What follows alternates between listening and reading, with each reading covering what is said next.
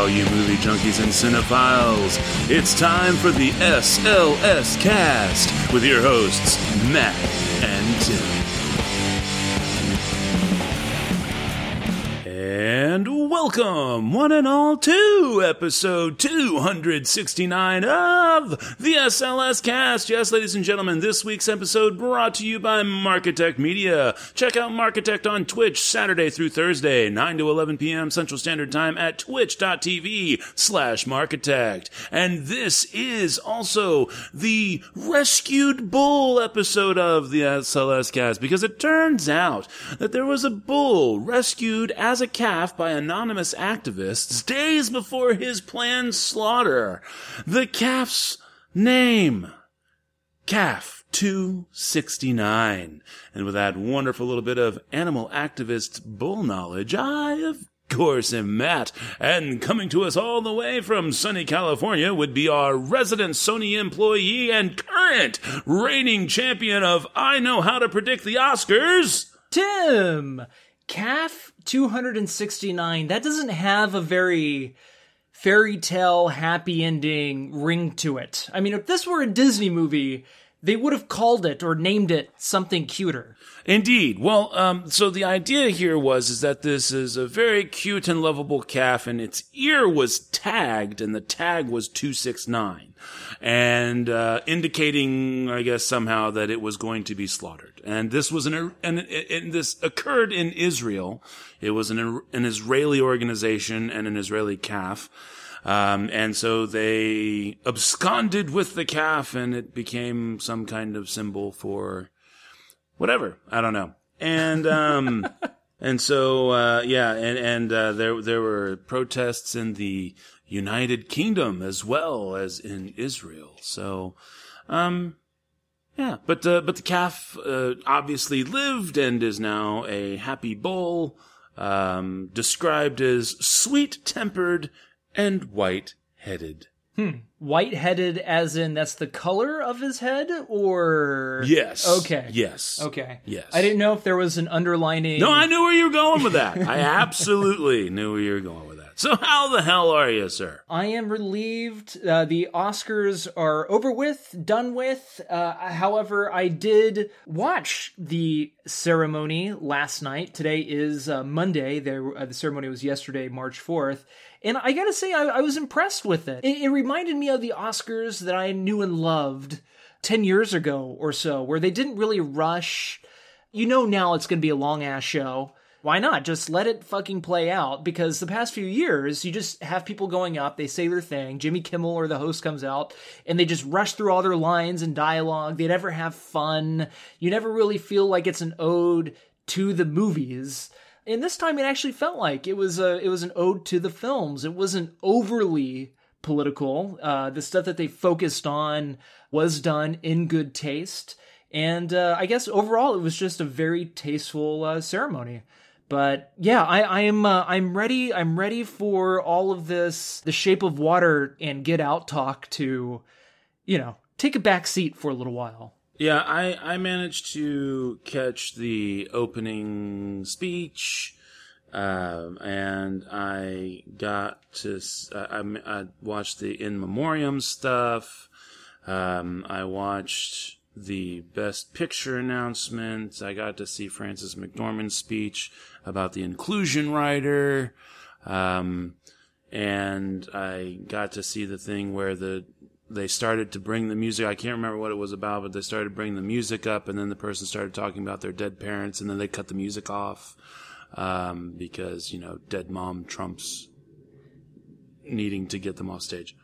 Yeah, I don't know. I I guess in terms of not being too political and everything, yes, you're right. And I guess th- they also let it play out fairly well. But maybe that's just because they were all competing for the jet ski. I don't know. However, however, I was a little bit miffed by Kimmel, mainly because his speech, his opening speech, especially when it comes to you know it comes to things like you know Me Too and Times Up and whatever, it's a little bit like Michael Jackson when he was in London um, several years before he passed away. And he made a speech about how wrong it is to molest children.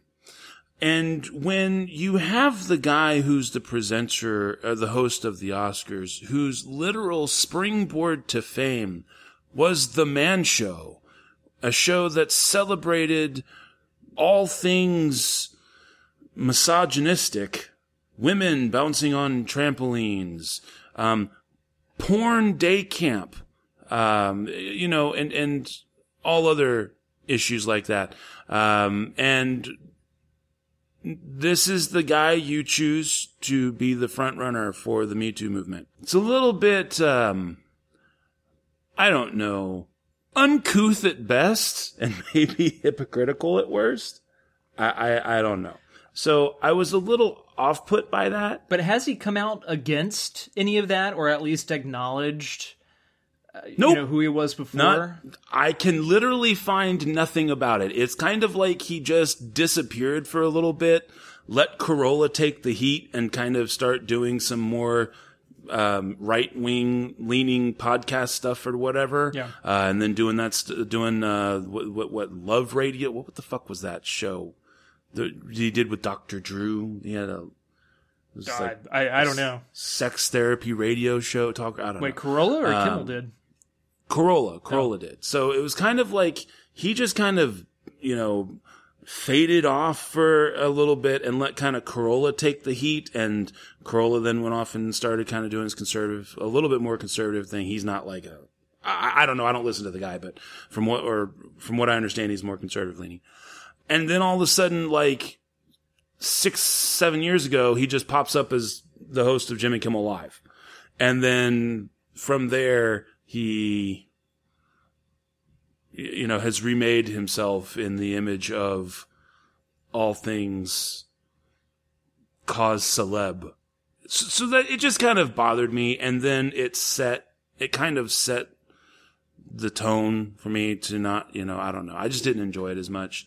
So whatever. Well, that shouldn't have been a the biggest slap in the face. I mean, you did have Kobe Bryant receive an Oscar. And that was another thing.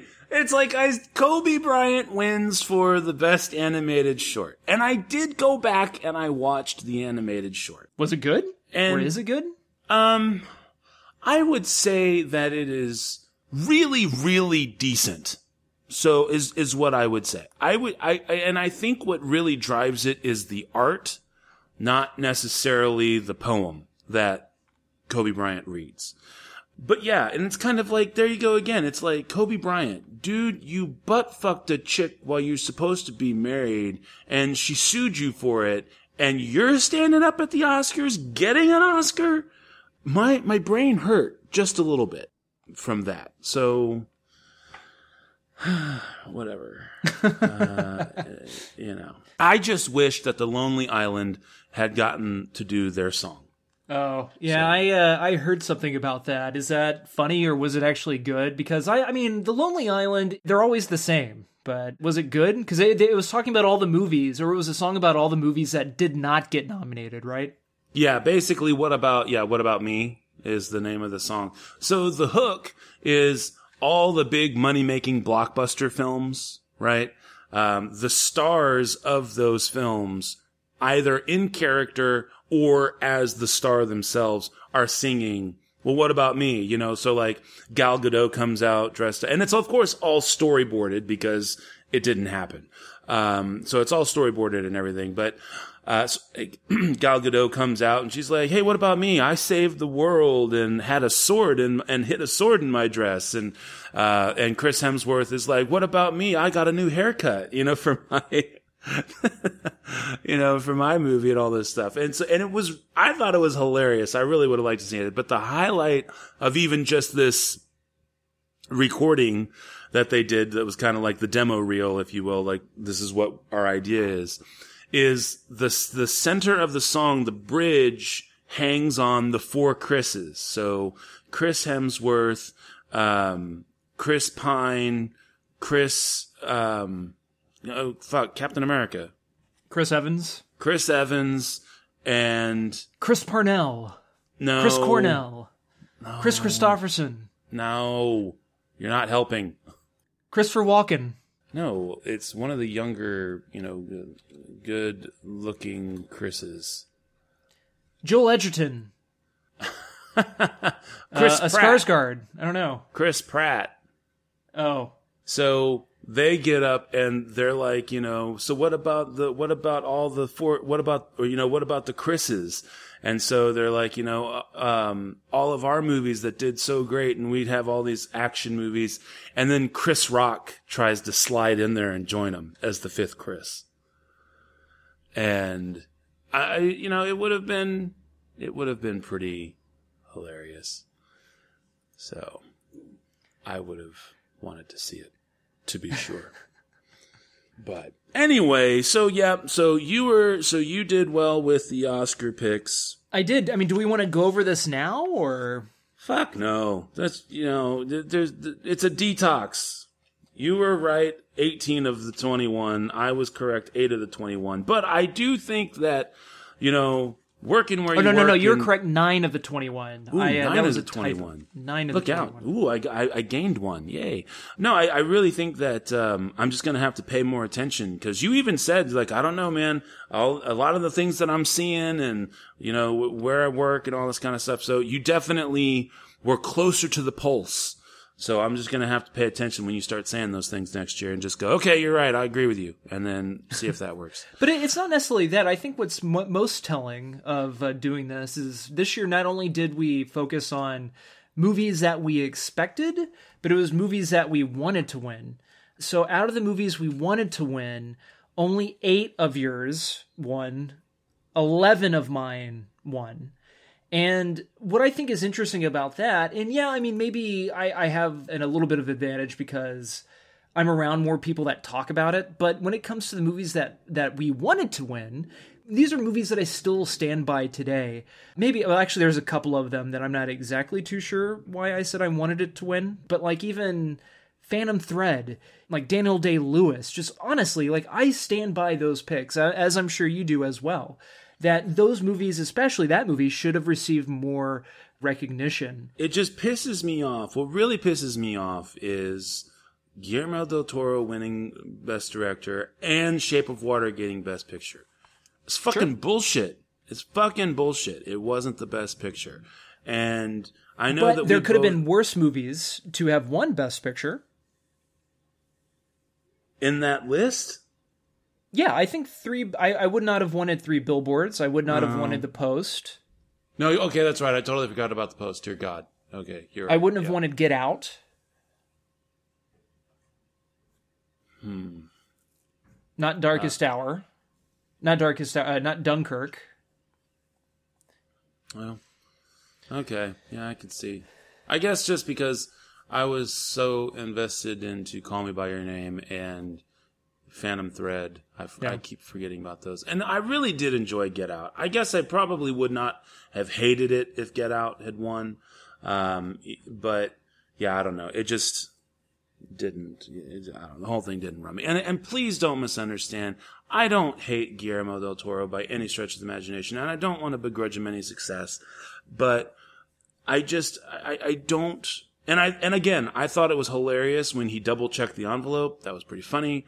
Um, but it just I don't know. I just I don't think this was.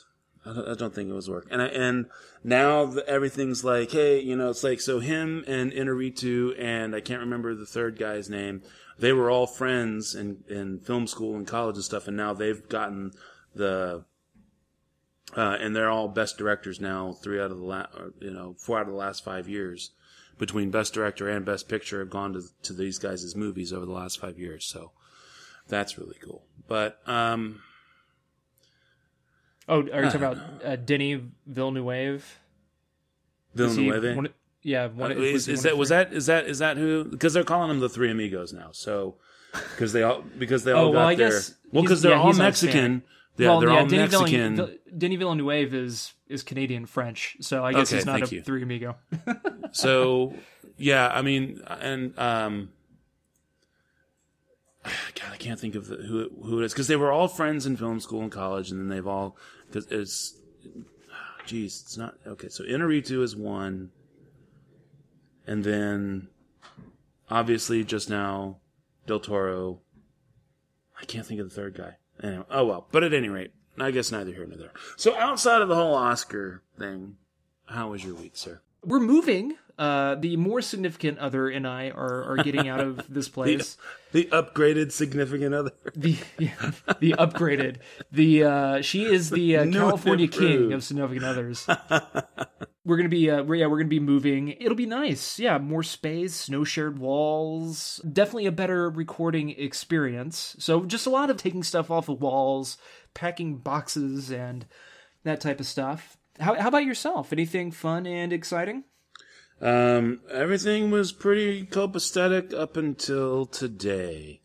We're dealing with uh, two of the three uh, kidlets here at the house. Uh, got stomach flu, and about um, two hours ago, I started coming down with it as well. Oh man. So that's what you're dealing with. Tummy problems. Oh yeah, it's yeah. It started around eight. Well, I guess almost three hours ago at this point. It started around eight o'clock while I was at work, and I've just been feeling crappier and crappier. And um, so yeah, believe me, I've already had to go Like take when you say care of crappier business. and crappier, you're saying Yeah, literally, like Yeah. literally. Yeah, it's uh, so. Yeah, so I've got the glass of water here, and I'm trying not to have to go run away suddenly. But if you hear like this, just you know, like,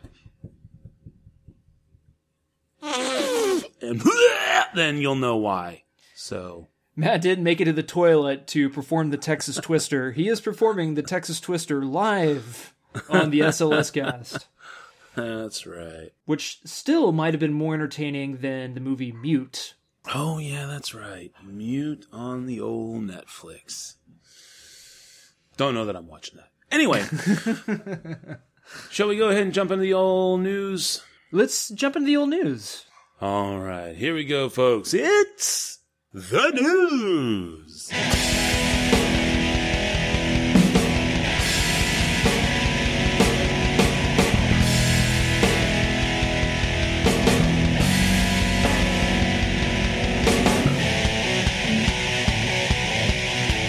All right, and first up from me, a trio.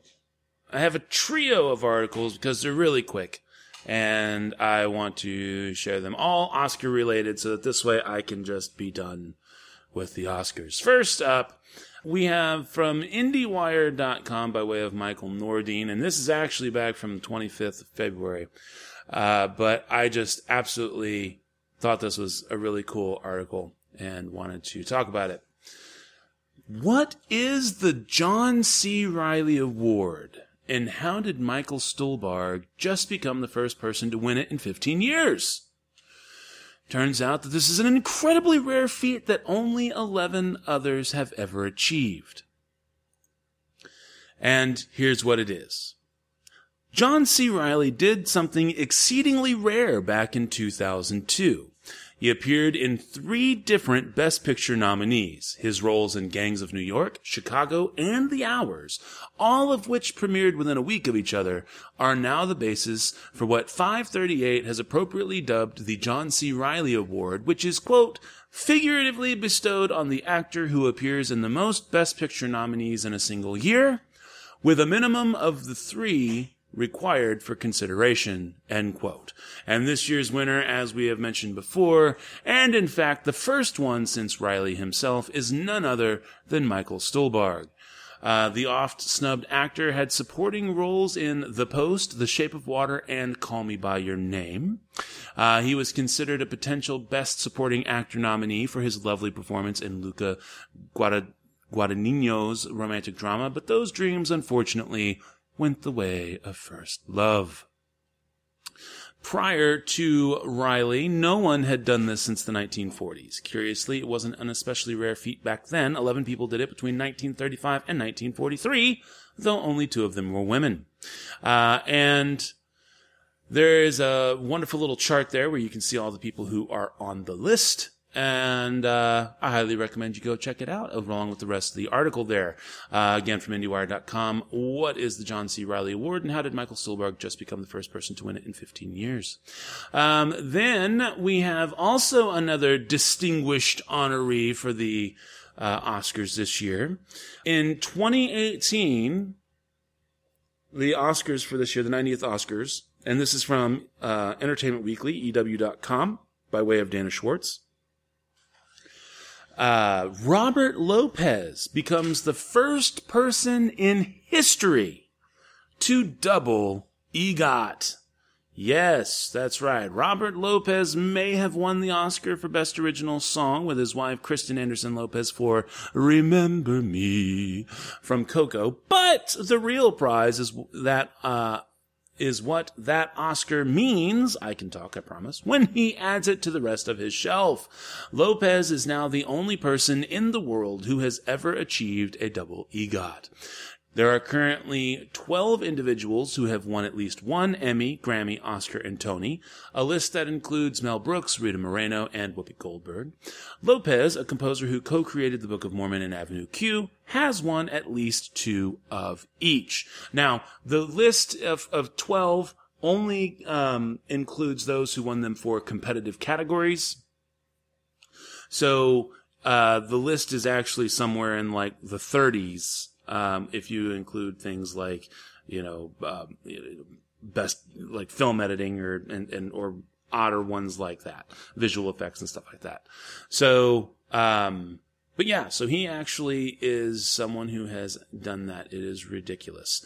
Uh, let's see here. So he got his first Oscar along with his wife for the song Let It Go from Frozen. Got two de- uh, daytime Emmy Awards for his work on the animated children's series Wonder Pets. His three Grammys are for Best Musical Theater Album for Book of Mormon, Best Compilation Soundtrack for Visual Media from Frozen, and Best Song Written for Visual Media Let It Go. He has won every Tony he's been nominated for, Best Original Score for Avenue Q, and Best Book and Best Original Score for Book of Mormon.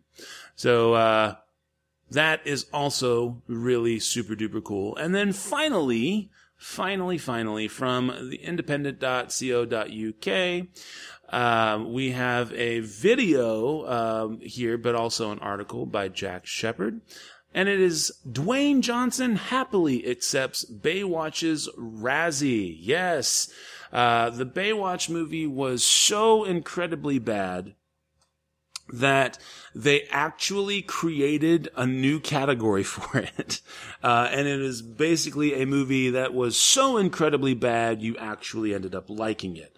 Um, and the acceptance speech that uh, The Rock does on, or Dwayne Johnson does on his Twitter feed is hilarious and very heartfelt. Um, and so, and he totally acknowledges that this is a completely terrible movie and well deserving of his Razzie Award.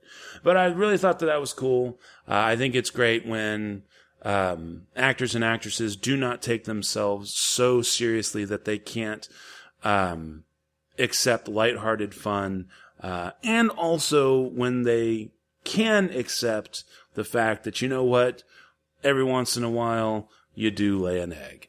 So check out all of those articles again. Tim, anything that you would like to say about Dwayne Johnson's Razzie for a brand new category because Baywatch was so shitty? The John C. Reilly Award, which Michael Stuhlbarg just grabbed, or Robert Lopez becoming the first double EGOT winner? I think it's cool that what's his name took it on the chest or took it on the chin, however that whatever you know that saying goes or whatever. But I think taking it on the chest is significantly different uh, than taking it on the chin. But uh, it's cool. I guess he he's nice about it. But you kind of wonder, like, is Dwayne the Rock Johnson really that nice, or is it a front? I don't know. You know, I think that people who are not genuinely decent, and that's not to say that people don't have bad days. So I'm sure every virtually everybody out there uh, you could probably dig up a story of some like a fan or something that was pissed off by him. Um, but it seems to me that the people who are truly genuinely nice, um, even if they don't have a huge stream of successful um, works or works in progress, they never fade from the limelight. So that's and and of course that also helps because they are likable that they do generally keep getting work. So, um, you know, like John Cena, for example, he's never far from the public eye, and this is the guy who has literally got like the record and counting for the most Make a Wish uh, wishes in the history of the organization. No shit, really. Mm-hmm. Oh yeah, wow. he's so far ahead. I don't see how anybody's going to catch up to him. So you know, so it's just when you're just a genuinely nice human being and sincere human being that you just can't have a 20 something year career in Hollywood if that's not the case. So, Uh, and I think the John C. Reilly Award is absolutely fantastic because that mofo has been in so much stuff.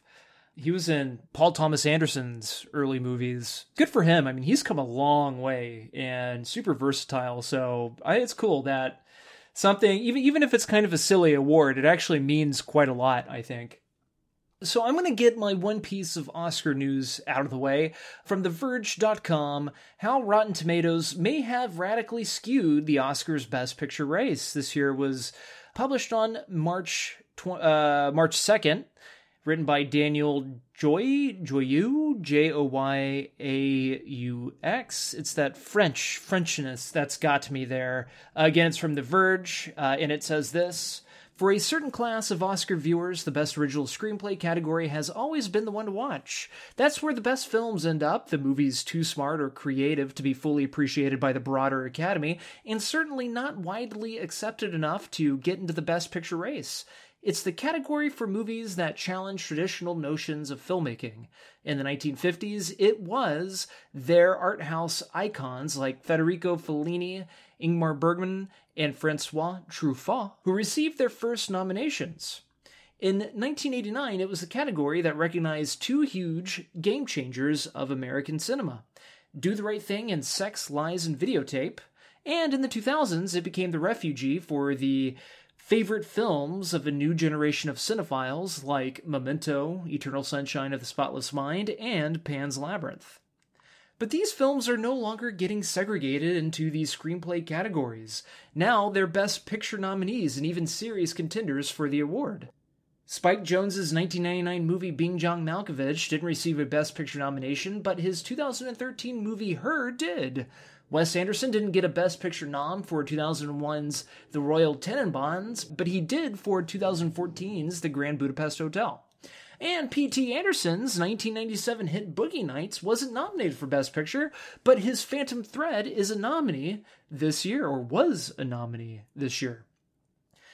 There are all these cases where young, disruptive directors have gradually become more accepted and familiar to the Academy over time, but their nominated films are just as wonderfully weird, uncompromisingly specific, and personal as the films that missed out a decade or more earlier.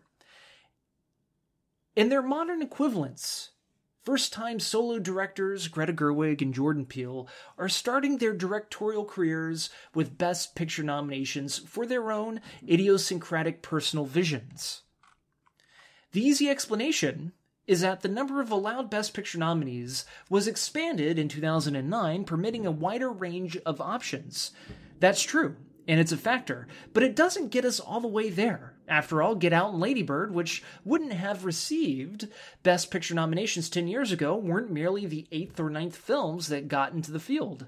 They're both considered contenders to actually win Best Picture. They're ranked the third and fourth most likely winners, respectively, according to Gold Derby and Oscar experts, have championed both of them as potential winners. Like any major institutional shift, the growing number of offbeat Best Picture nominees comes from several interconnected factors. The nomination process for Best Picture has changed, the Academy's makeup has changed, and the ubiquity of Rotten Tomatoes seems to have created an unprecedented unity between critical taste and Oscar results. For most of Oscar history, a film could rack up a ton of third, fourth, or fifth place votes on a ballot and receive a Best Picture nomination.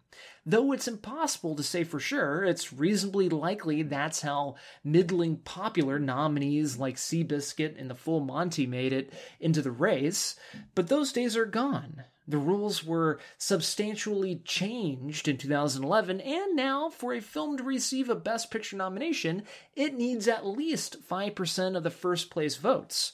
In effect, the shift altered the Best Picture nomination process from a measure of consensus to a measure of passion.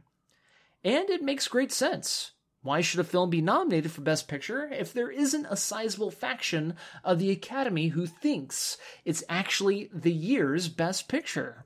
And the article goes on from there. Basically, what it goes into more detail uh, explaining. Nowadays, it, it seems like a lot of movies, even to a degree, The Shape of Water, where people go and watch a movie and we have younger critics now who can post Rotten Tomatoes critical scores who are not necessarily even critics, who consider something different, something that they haven't seen before, overly substantial. Which is why we have something like Get Out. People say that Get Out is an amazing movie. Does it represent a movie going audience who aren't necessarily represented in such a way, I guess? Yeah, that's true. But does that mean it deserves an award because of that? No. It's okay for a good movie to be good. Even if it does do something a little bit different, or it does something that we haven't seen in a, in a while in such a popular way. Get Out wouldn't have been such a huge Oscar contender if the movie didn't catch on, you know? Like, if it didn't make as much money, I'd be hard pressed to believe that Jordan Peele would have been nominated for Best Director and the movie would have been nominated for Best Picture. I don't think that with uh, Ladybird. Greta Gerwig definitely did a great job. I don't know if Lady Bird was definitely best picture material per se, but compared to, say, movies like The Post, which was more political than it being a fantastic, memorable movie, you know, it was definitely a better crafted film to stand the test of time.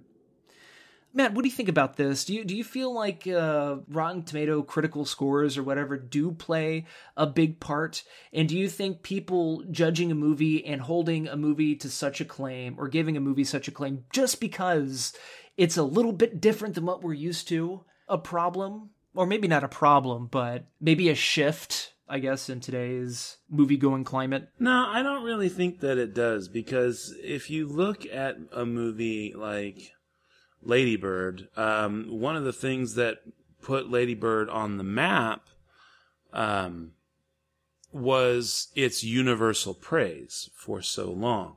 Now, yes, they did use, they did highlight Rotten Tomatoes as kind of like the key on that, but um, it wasn't the users of Rotten Tomatoes so much as it was just the unanimous support. And it's just Rotten Tomatoes is the easiest one to point to.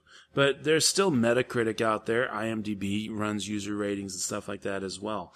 Um, if you're gonna blame user ratings, then blame user ratings as a whole. Don't just sit there and throw it at the, you know, easy, most easily uh, recalled um, brand in terms of everybody looking at things that are just slightly different from what we've seen before, that's what every, I mean, come on. Any movie. Well, no, you can't. That does that's that. not a cor- eh, that's not totally true. I mean, you look at something like Phantom Thread or Call Me by Your Name, it's a different love story, but it's a completely well-crafted beautiful film. That doesn't play on what we're necessarily familiar with. Unlike where my big issue with Get Out is that Get Out wasn't a completely, I guess, original film. I mean, yeah, it was a different story. I've never really seen a story like that before. But like how it was made, some of the beats, some of the notes, some of the humor is some of the same stuff I, we've seen uh, that Jordan Peele has done in uh, whenever he riffs movies on, or whenever he did riff movies on Key and Peele. Right, but we're also that that's uh, you're talking about cable TV versus the cinema. I think the format switch means something. Uh, and, and that's something that's being taken into consideration. And I think that Call Me By Your Name as a period drama, along with, um, period drama slash love story, along with Phantom Thread, also period drama slash love story, are also twists on a narrative that while very, very well done and properly executed, no, I don't think anybody's arguing that, are definitely things that are breaks from the norm. You don't see, you don't see high couture, fashionista art taking place as a period drama and a love story that's that that is that well done. You don't see that very often. You don't see um, the struggling uh, the, the struggling love story taken from someone who struggles with his or her sexual identity. In this case, of course, Timothée Chalamet's character um, is struggling with his identity, and same with Armie Hammer. You don't see it done in that regard through the period lens, and being in Italy as well. You don't see that every day. It doesn't matter. I mean, you, no, I, I don't think one. Well, no, but precludes what, But do you think that was? But hang on, hang on, because I'm trying to, I'm, I'm getting there. So then, same thing with Ladybird. It is also the odd, quirky, uh, you know, and I, and, and here because it's trying to be more quirky, um, it's still a break from the norm, especially when the norm has become the hyperbolic one size fits all Marvel movie. And then you break that into, um, Shape of Water, which the fucking thing won Best Picture. And that was the weirdest fucking movie. I mean, it's a fish fucking movie, you know? So, and even, and people still make those jokes, which is sad because we all know that that's not what it was trying to go for. But that's still what, the only thing people take away from it. So, yes, I do think that it being something different and having that being keyed on is a factor in it. And I think it's a legitimate factor in it, which is what causes it to be singled out, um, or at least pulled out into the group that becomes Best Picture But it's nominee. not. He's gone on record saying that he wanted to make a movie for his particular audience, and he did that. I assume we're talking about Del Toro. No, no, no, no. Uh, Peele. Get Out was Oh, made okay. for a particular audience, which is fine. I rewatched the movie last week. I enjoyed the movie, but did I find some of the dialogue purposefully forward for the sake of being forward? Yeah.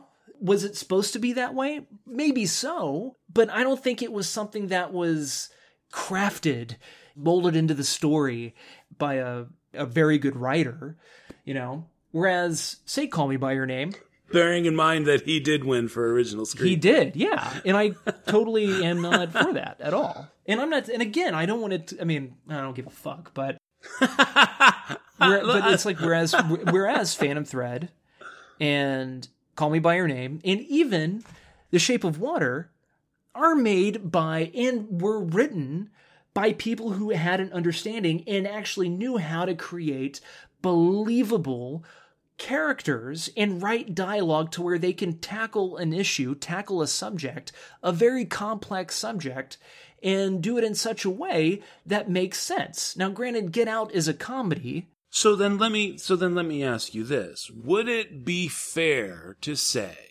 that Peele admits to having written this for a particular audience? Um and you are not that audience.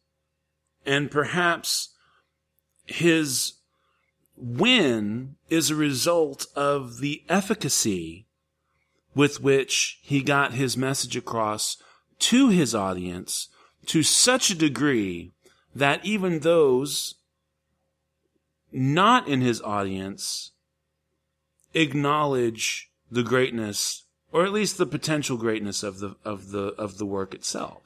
There are other films out there where that is the case. But I am able to identify that and realize that, okay, well, there is something good there that I'm just, I, I'm not on that same track. I could say Okay. that with The Shape of Water. People love that movie. You know, it's a it's a well-made, beautiful film. However, I feel like people are a little bit distracted by its pretty look, you know, its artistry in the production. They're not really focusing too much on the narrative faults. And in a way, I think with Get Out, people are looking at the politics behind it instead of looking at it as a movie. And that's personally what I see. But I am able to say, I can say that it's a good movie. It's an entertaining movie, but it's more of like a, a political, divisive film, a politically charged film that doesn't necessarily have art encompassing it. Okay. Whenever I just I disagree with that statement, but Oh, that's okay. fine. I mean, I figured, but like even like with Jordan, like you watch you watch the TV, you watch Key and Peele, and you watch them do their. uh And and just to be clear, I've only ever watched their highlights. I've never actually sat down and watched uh, a full episode of Key and Oh, Peele. that's fine. I mean, even if even if you saw a skit where they were doing something on a movie, Sure, they're doing a play I, on. I on love a, their. I love their. And I said, "Bitch." That's one of my favorite uh, Key and Peele skits. I mean, I've I've watched a lot of their great skits, and and when they do their um their football player names things. I mean, yeah, it's also or you done fuck fuck you done fucked up AA Ron. I mean, yeah, I've seen. Yeah, all I mean, the- yeah, all that's funny, but they do like the movies. They do like the '80s movies, or you know, they they, they hone in on something that's nostalgic and specific. Get Out is kind of done that same exact way. And I remember watching the trailer with the significant other, and she was like, "This movie does not. The trailer does not do the film justice whatsoever." And then you watch the movie and say, for example, the scene when the housekeeper, you know, she does her no, no, no, no, no, no, no, no, no. She says it over and over again. Sure. There are people who watch and are like, oh man, that's that's creepy. But it's like it's clear he's doing that because he's riffing off all the other movies that have done the exact same thing. It's clearly I- he's doing that. It is, but that's just it. That's what I'm. That's what I'm trying to get at, Tim. I mean, I'm not. I'm not trying to uh, be. I'm not disagreeing for the sake of being contrary. But what I'm saying is that where you are okay with that and understand it, where I stand, I just don't. I like it. Just doesn't jive with me, and that's all I'm saying. And, and again, what I'm about to say is not meant to change your mind. It's not meant to.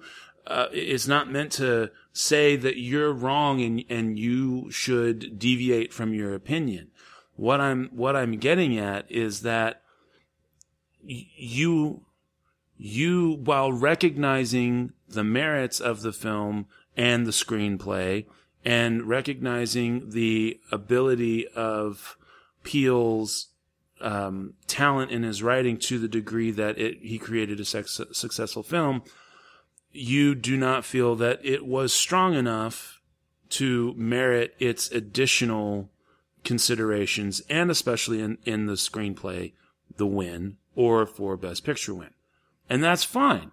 I'm, I'm not trying to take that away from you at all. Well, I didn't What- think you I- were. I mean, I don't care. well, it, your your passion and your vigor here uh, belie the fact that I think you do care a little. Um, what I what I am what I am trying to say is that um, I simply I simply think you are you you are not taking into consideration the audience that it that those things were meant for and the power and the strength of that audience is why it it it uh, ended up being nominated. It wasn't just the money; it was the audience that it attracted. And I don't mean a black audience. I mean the fact that it was, you know, white liberal guilt, white liberal undertones racism, uh, conservative, uh, conservative money grabbing hold in different areas that you would never have least expected it. Um, you're, you know, general middle class people who are like, that's not me. And then they realize, wait, that is. African American people who go, damn, that's exactly what I've been talking about. African American people who go, wow, we're fucked up too.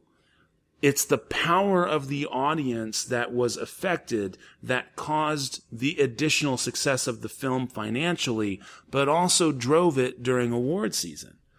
And I think that's the strength of the win. That I think that's the strength that carries the nominations, that carries the win that it got. And, and I guess that's it. So I, hey, I, I I'm glad it is what it is. Really, it's going to come down to he uh, Jordan Peele uh, has now a I think he has like a three movie contract with Universal to make three more. Mm-hmm. I think they're going to be horror Social movies. satires Yeah, yeah, yeah. yeah, exactly. If the next one's good, if the next one's different, I, I'm happy with that. But if it's going to be more of what I've seen before from him, it's going to annoy me again. I get it. I get it. There's a reason why Crash won Best Picture when it did. It happens. But I'm just going to shut up.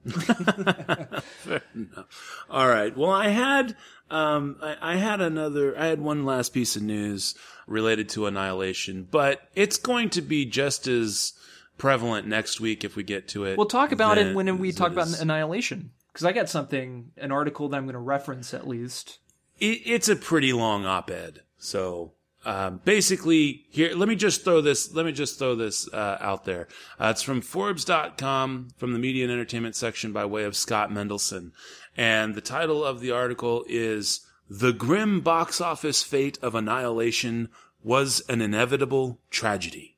and it is a very good read. I highly, highly, highly recommend it. Um, and it, it really explains why Paramount did what they did in terms of, um, sending the distribution chain to Netflix internationally. And it talks a lot about their slate from 2016 and 2017 going into this year. Um, and, um, a lot about the state of cinema as it stands where when middle-aged people want to go see a movie. So uh, it's good, but it is but it is pretty lengthy, and so I would say absolutely check it out. Again, Forbes.com media and entertainment section uh, from by way of Scott Mendelson. The grim box office fate of Annihilation was an inevitable tragedy. And did you have any other news you wanted to get to, sir? No, I'm just going to crash and burn with Get Out, apparently. Fair enough. Well then, uh, before we get to the old movies, let's do let's do a word from our sponsor.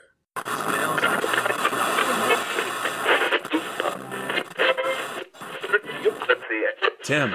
Tim! God! What the hell is that racket? What are you doing? just trying to find a Twitch stream worth watching. That's what's up. Wow, that's an impressive amount of noise considering it's 2018 and you're using the internet.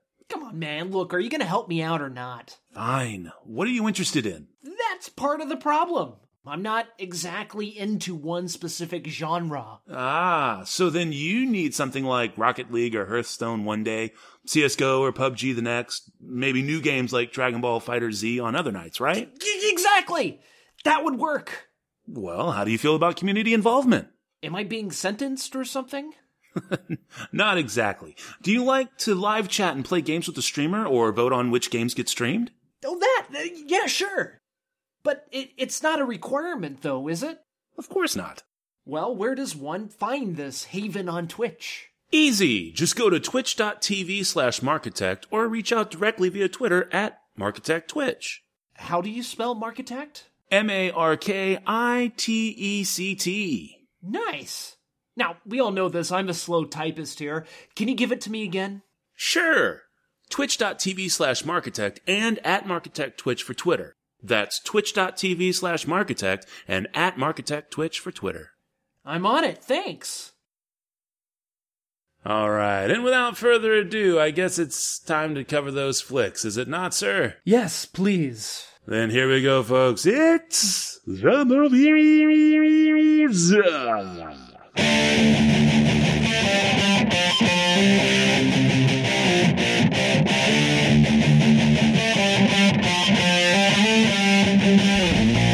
All right, and this week's movies are Hostiles, Annihilation, and Black Panther. So, where do you want to start, sir? Um, well, since we brought up Annihilation, let's just talk about Annihilation. Let's get annihilated.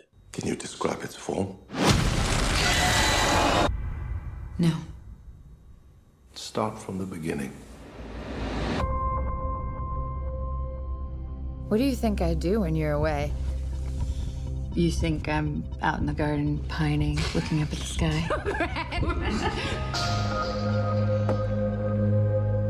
Why aren't you here? I gotta leave a day early. Your husband's here. Let me see him. He's extremely ill. You have to tell me where he was, what he was doing. It was his decision to go in. It's something they termed the shimmer. We've sent in drones and teams of people, but nothing comes back. But something has. You're a biologist. You served in the military. If I knew what happened, I could save his life. The boundary's getting bigger, it's expanding. We're talking cities, states. You need to know what's inside. So do I. It's beautiful.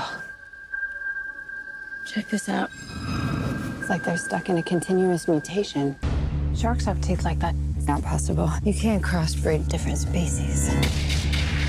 What is it? The soldiers on the last expedition. They went crazy, or something in here killed them. Something's come through the fence. Through the fence? We have to go back. I can't go back. We can camp here tonight. It's destroying everything. It's not destroying, it's making something new.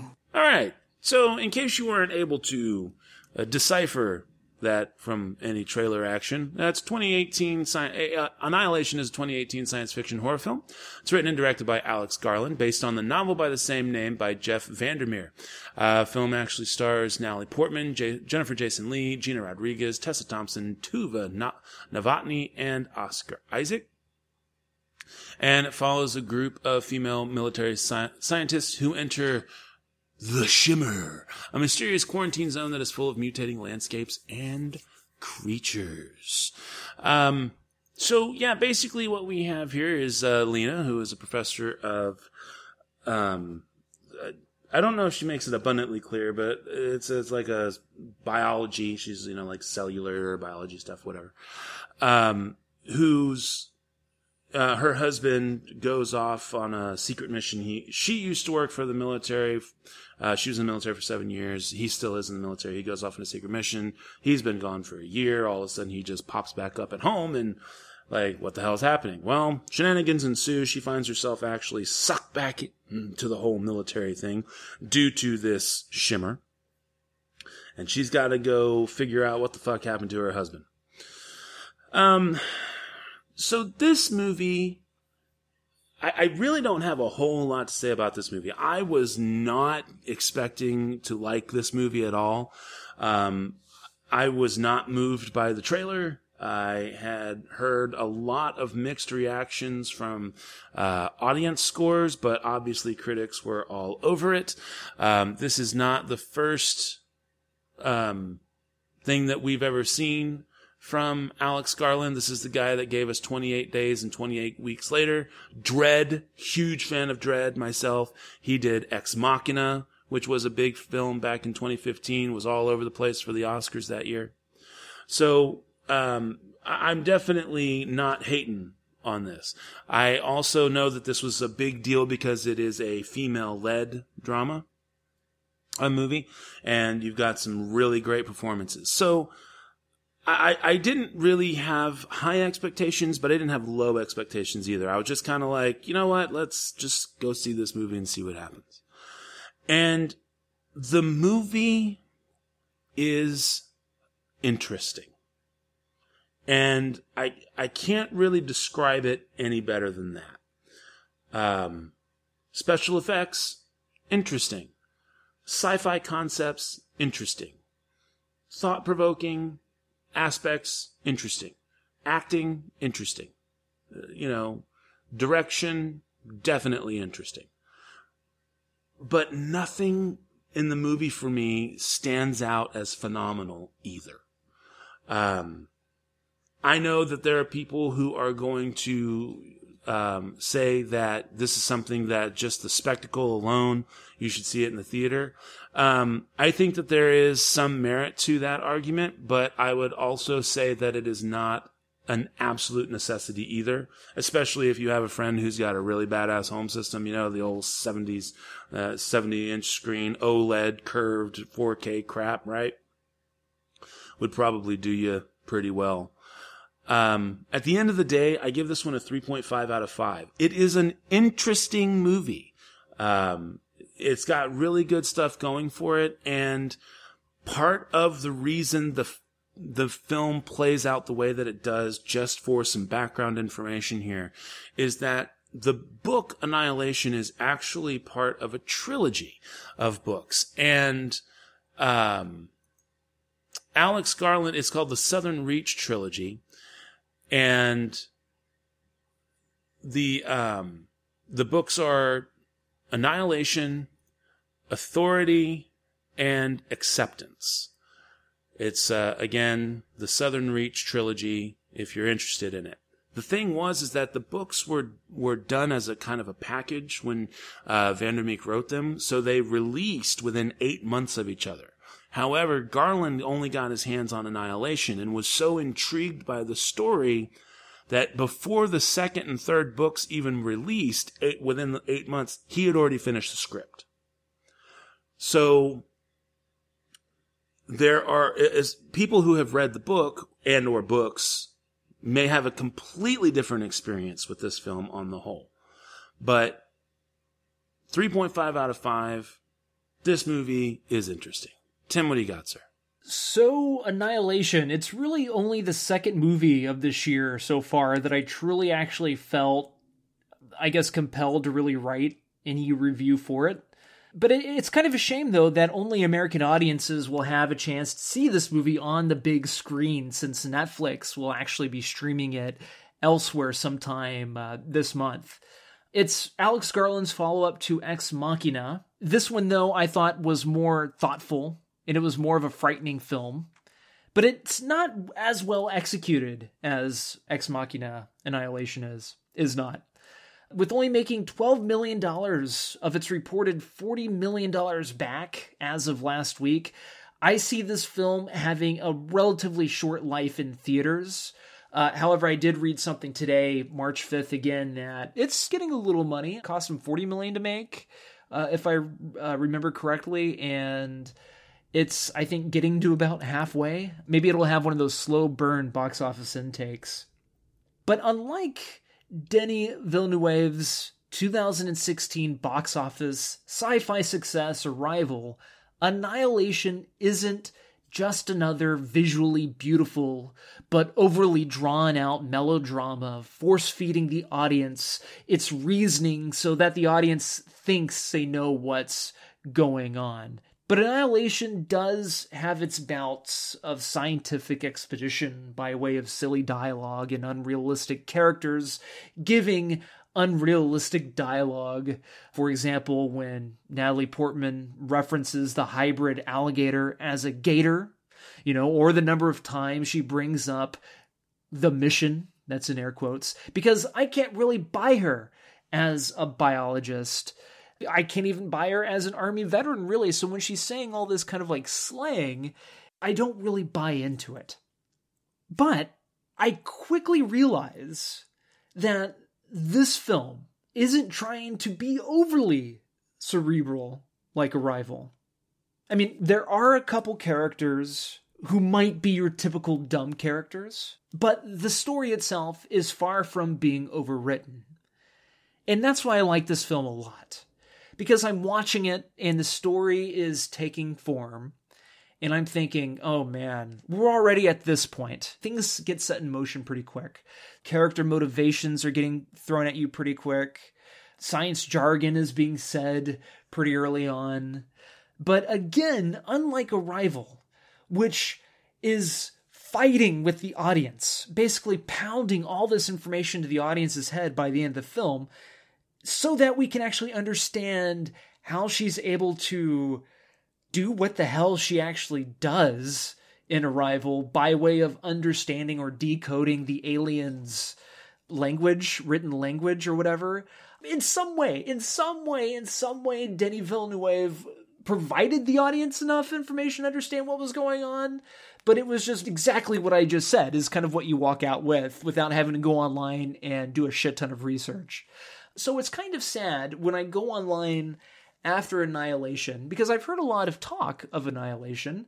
I did find these articles like via IndieWire, Annihilation on Netflix. Moviegoers need to take responsibility for Paramount's controversial deal, where it goes into great detail about Annihilation only being released in the US, but everywhere else it's going to be on Netflix. And this is a movie that's going to have a significantly different impact watching this on, you know, watching it on your phone or watching it on your smaller TV. I get it. People have great TVs, people have great sound systems, but a lot of us live in apartments with neighbors or or houses with kids that are trying to sleep in the next room where you know or, or or wives or significant others or whoever that need to do some cooking in the kitchen so the lights have to be on. This is a movie that actually benefits from seeing it on the big screen because it does require undivided attention but at the same time it's just freaking entertaining uh, another one of these articles, really quick, uh, flickeringmyth.com. Alex Garland couldn't give a shit about Annihilation being too, elect- too intellectual for test audiences. The ending of this movie was changed in the initial script process to make it more apparent as to what was going on at the end. Even though the script was made to be more apparent, it's still ambiguous as to shit because you definitely think one thing until you think something else happened. And I know I, am being a little ambiguous with saying that, but I know a lot of you listening to this hasn't actually seen the film. So go and see it, and maybe we'll talk about this later on. People want something intellectual. And if you call this movie too intellectual, producers out there, studio execs, call Annihilation too intellectual. Was Arrival not fucking intellectual? You know, because that movie was overly fucking intellectual, and a shit ton of people went to go see that movie. Uh, I think Arrival made a hundred million at the box office. Interstellar is an intellectual movie, but just because Christopher Nolan wrote the movie doesn't mean that the movie actually makes complete sense. All this is just kind of silly to me. Annihilation is a good movie. It's deserved to be seen on the big screen by people who are sci fi fans and do want to just go see a movie out of sheer entertainment. Because you know what? When it comes down to it, it's an entertaining movie that doesn't demand a shit ton of thought in order to actually get a good grasp as to what is happening on screen. 4.25 out of 5. It does have its faults, but overall, it's a very fine sci fi movie. Please check it out if you're able to go see it. Very good, sir. And where would you like to go from here? How about Black Panther? I have seen gods fly. I've seen men build weapons that I couldn't even imagine. Uh huh. I've seen aliens drop from the sky. Yeah. But I have never seen anything like this. How much more are you hiding? Hold up. We are home. My son, it is your time. Show me my respect and bow down. You get to decide what kind of king you are going to be. Don't freeze. I never freeze. I waited my entire life for this. The world's gonna start over. I'ma burn it all. What happens now determines what happens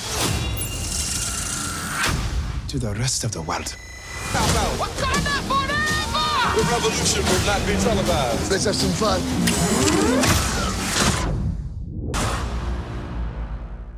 Yes, 2018 American superhero film based on the Marvel Comics character of the same name. Uh, let's see here. This is, of course, done up by Marvel and Disney, its latest offering. It's uh, directed by Ryan Coogler and stars Chadwick Boseman, Michael B. Jordan, Lupita Nyong'o, Dana, uh, I'm sorry, Danai Gurira, Martin Freeman, Daniel Kaluuya, Letitia Wright, Winston, pardon me, Winston Duke, Angela Bassett, Forest Whitaker, and Andy Serkis. And in case you haven't noticed yet, the uh, two principal white guys in this film, Andy Serkis and um, Martin Freeman are the Tolkien white guys. Oh, yeah, that's right. That just happened. Um, and I'm now a double nerd, so it's okay.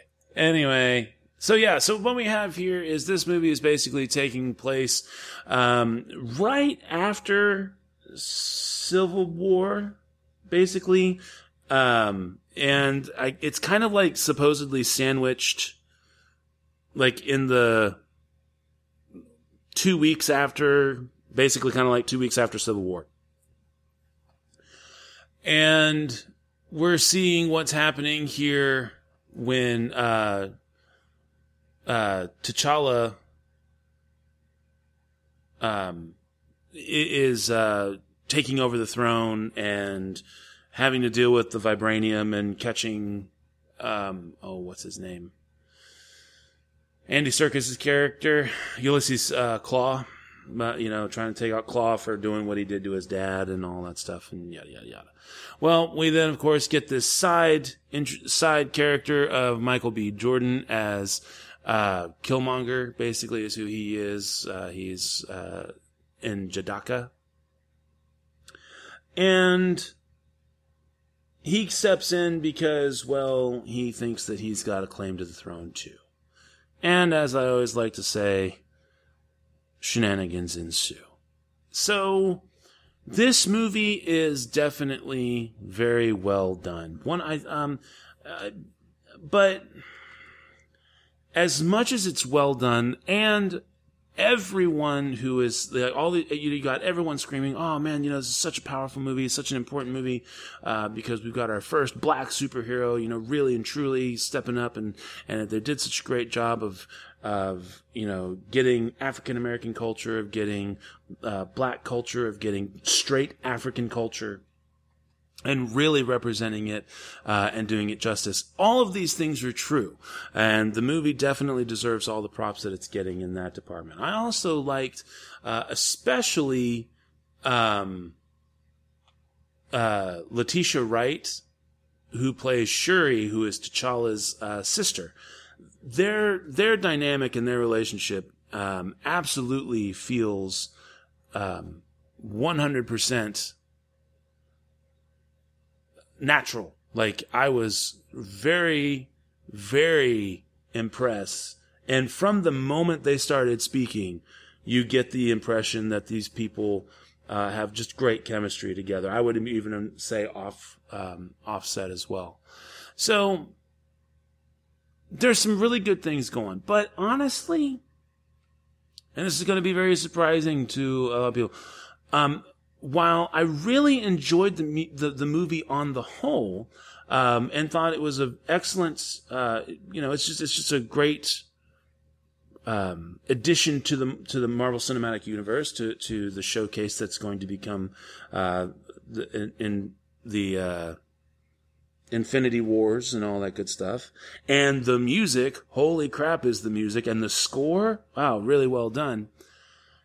The plot is something that has really and truly just been done to death. And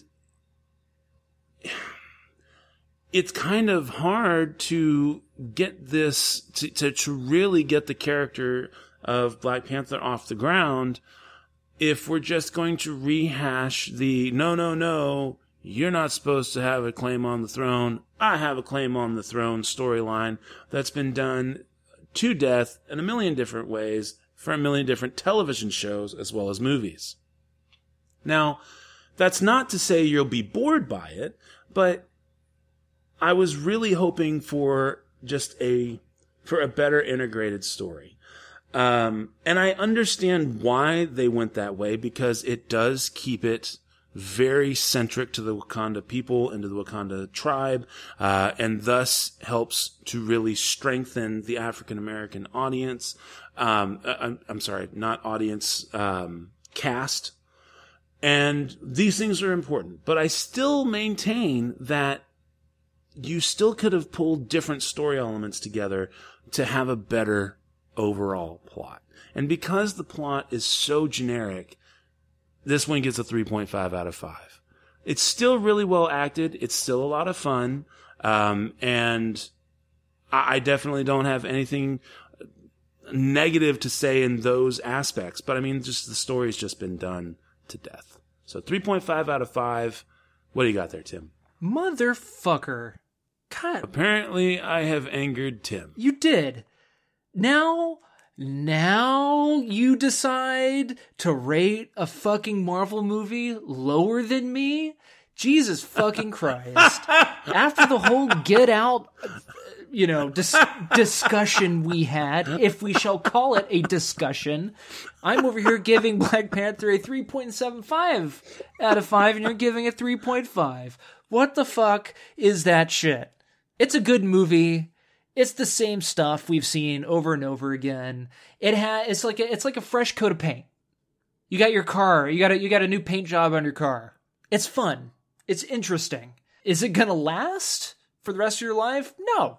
Do I think in a way Black Panther was trying to appeal to a certain audience for the sake of appealing to a certain audience to bring in box office revenue?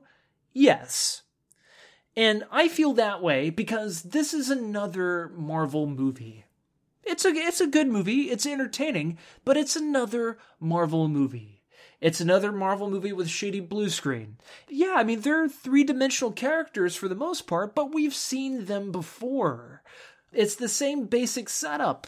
Now granted it's more action centric than Winter Soldier is or was, but it's still the same thing. You know, you have character building. Yes, it's a new setting, it's a new place. They tease us with the coolness of Wakanda, but other than the inside of the secret Black Panther Wakandan society, the Hall of Justice or whatever it's called, and then the scientist ladies uh lab, all you see of Wakanda is an alleyway. That's all you see is a street with some vendors and some people in costumes. But that's that's pretty much it. You're you're told about how wonderful and beautiful Wakanda is, but you don't really ever see anything of it.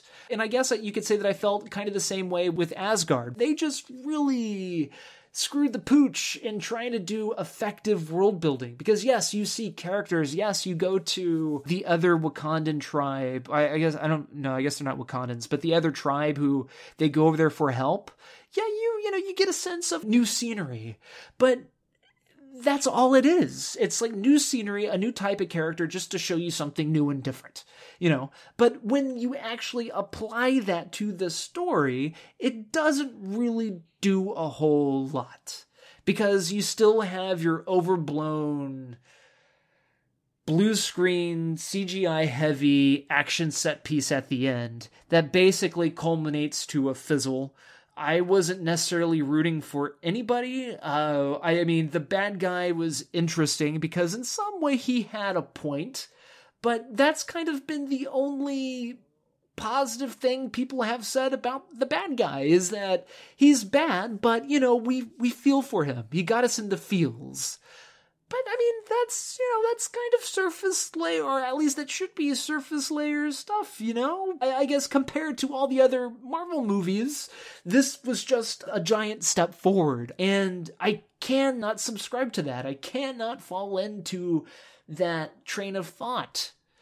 But I still give it a three point seven five because it's an entertaining movie. I didn't really laugh. I was just entertained. And that's really all I got to say about it. Do, do you agree with any of that at all? Or is, I do. Is this I another Black. Panther? No, I mean- is this another Get Out thing? No, it's not that. I mean, um, I, I think that, and that that's that's why I maybe I was a little harder on it than you in that regard. Because while I think it did so many things well, especially for all of the milestones that it's setting in cinema, and it is important for Black people to have uh, to have their outlet and have it so universally accepted. Um, and, and so all of those things are really important and should be celebrated. And, and they did very well.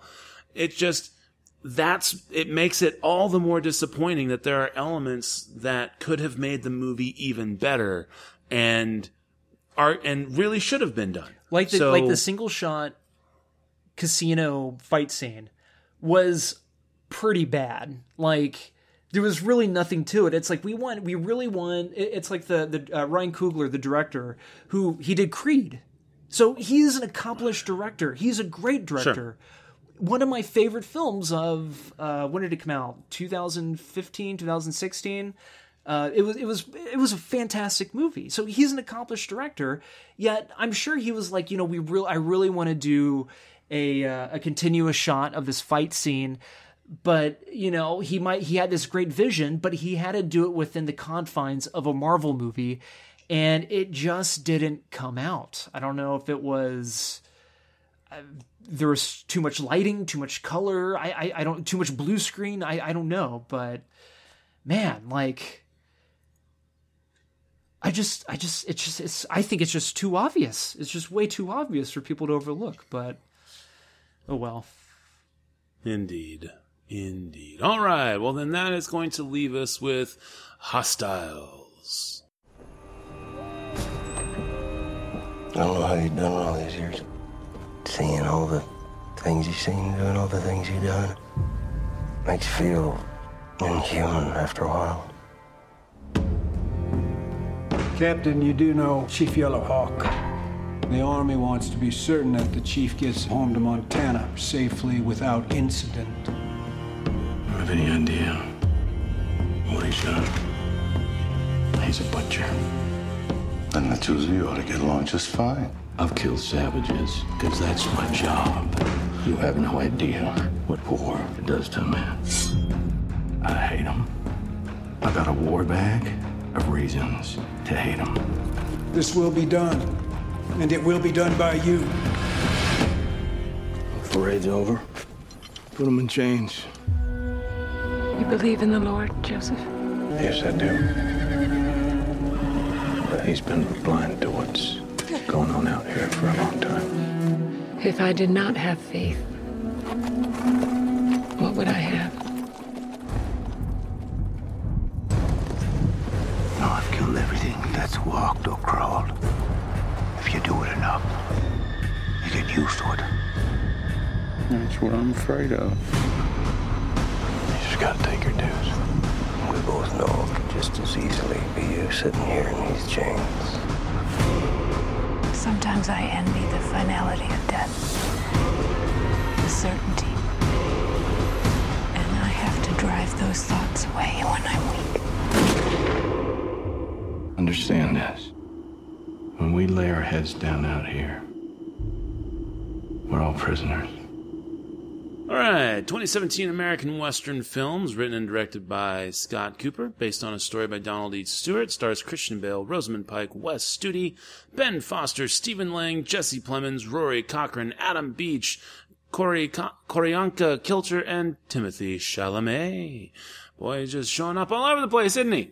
Uh, so basically, this is following a U.S. cavalry officer played by, uh, played, played, because I was about to say his name, and his name is Christian Bale, not Joseph J. Blocker. The character is Joseph J. Blocker, played by Christian Bale. He loved the character so much he changed his name. So, uh, yeah, he is taking a Cheyenne war chief played by Wes Studi. Basically, he's just taking him home to Montana to die. Um, and he's not really happy about doing this because they have history.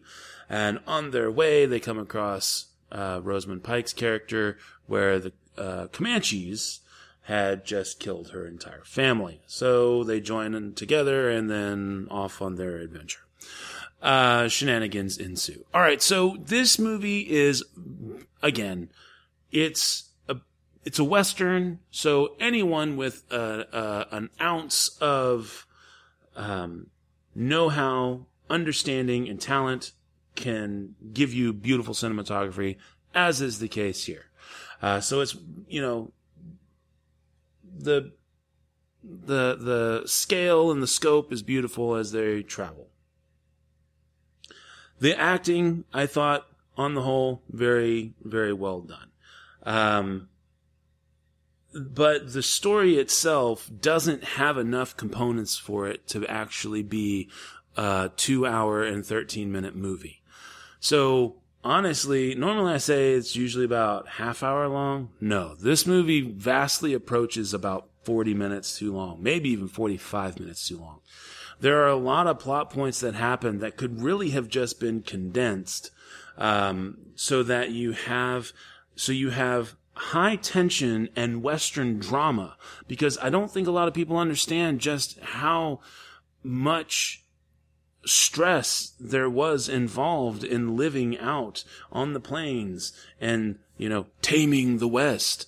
And that can be the tension of the film. You don't have to draw things out to let the story tell. And it wouldn't have affected the, it wouldn't have made it feel like it was too much happening too soon because it has a clear goal in mind, right? Because we're taking Blocker, who's got to take Yellowtail to his burial ground. So, I mean, we have a already a clear cut path here. So, all of the things that happen along the trail can still happen and still happen in that succession. It just doesn't need to take so long for it to happen. Um, and so, yeah, so once again, uh, we got the trifecta this week. 3.5 out of 5. It's a it's a decent flick. It's a truly decent flick. I'm glad that I got to see the western. It's just too long. Bring us home, Tim. I 100% agree. Uh, it's beautifully shot, and I thought it was effectively paced until about the halfway mark, where the slow burn pace felt like felt more like an art house move than building up the audience's care for the characters. So it began to ask a little too much of my patience and I, and also the audience's patience because it was a packed house. There were a lot of elderly at this 8 p.m. showing. It's a good movie. I think the story is great, but damn, the character work of some of the side characters, especially, did not land for make the two hour and 13 minute runtime worth it. Yet I still give it a 3.5 out of 5. It is a Western movie. It is a genre that we don't see too often. And I believe it actually is something that people do care about. At least uh, I think the majority of the elderly care about it. On a budget of NA, I mean, shit, man, this budget could not have been that much. Uh, it has grossed almost $30 million here domestically since it's. I have, uh, uh, I have a budget of 39 million. Okay, well, it has not made its budget back. Uh, but um, still, I mean, I'm kind of impressed for this movie making at least $29 million. I mean, I would have thought it wouldn't even hit 15, to be honest. It's a good movie. If you like Christian Bale, check it out. Uh, if you like Rosamund Pike, she does play, uh, you could say, an empowering female. And also, Wes Studi. Is Wes Studi, does he play the He's Yellowhawk. He's Yellowhawk? He's the actual guy who's yeah. Yeah, and he's great. be- he's the one being taken home to die. Right. And of course, you're going to recognize Wes Studi because he's like, you know, the uh, um, who's the uh, Iron Eyes Cody of our time. You know, the guy's been doing movies for getting on to 30 years, so Yeah. you'll you'll recognize him no matter what. And we, and we all know who Ben Foster is. But again, the last thing I'll say, uh, again, regarding some of the side characters, you know, with the pacing, the character work isn't there. It's when Ben Foster does show up, and I love Ben Foster, and he is a delight to watch on screen, even he couldn't really save his scenes. But again, you know, 3.5 out of 5, it's a good movie. And that's all I got for Hostiles. All right, so then next week's movies. We might throw in Paddington 2 just for fun. Uh, but we're definitely going to be talking about A Wrinkle in Time and 2018's Death Wish, which is actually going to be a kind of a hybrid movie for us because not only are we going to be reviewing 2018's Death Wish, we are also going to include it in our copycat throwdown for next week where we will uh, be doing 1974's Death Wish versus 2018's Death Wish. And so without further ado, I believe it is time for the spiel, is it not, sir? Spiel on. Mandrake, Yes, Jack? have you ever seen a commie drink a glass of water? Well, yeah, I, I can't say I have, Jack. Vodka. That's what they drink, isn't it? Never water. well, I, I believe that's what they drink, Jack, yes. On no account will a commie ever drink water, and not without good reason. Oh, uh, yes. I, um, can't quite see what you're getting at, Jack.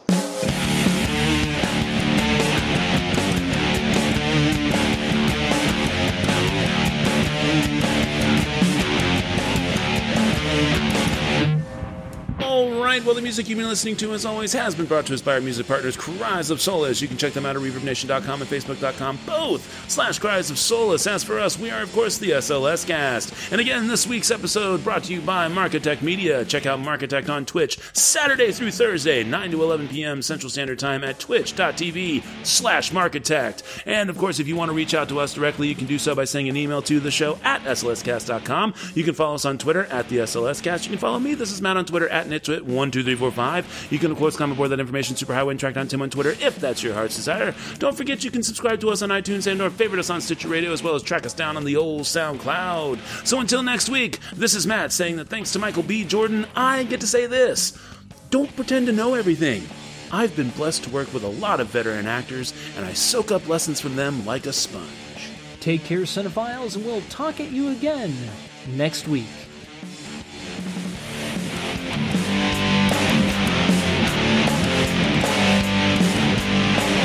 Madam, perhaps we should be going.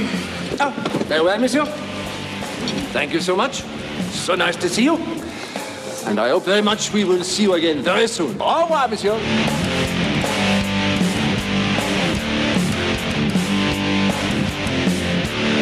Monsieur!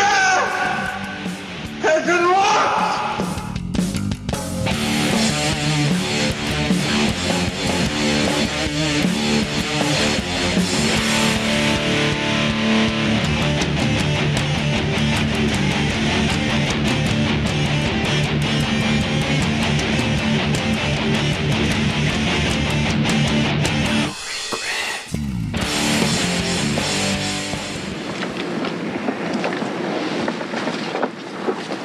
Jake. It's Chinatown.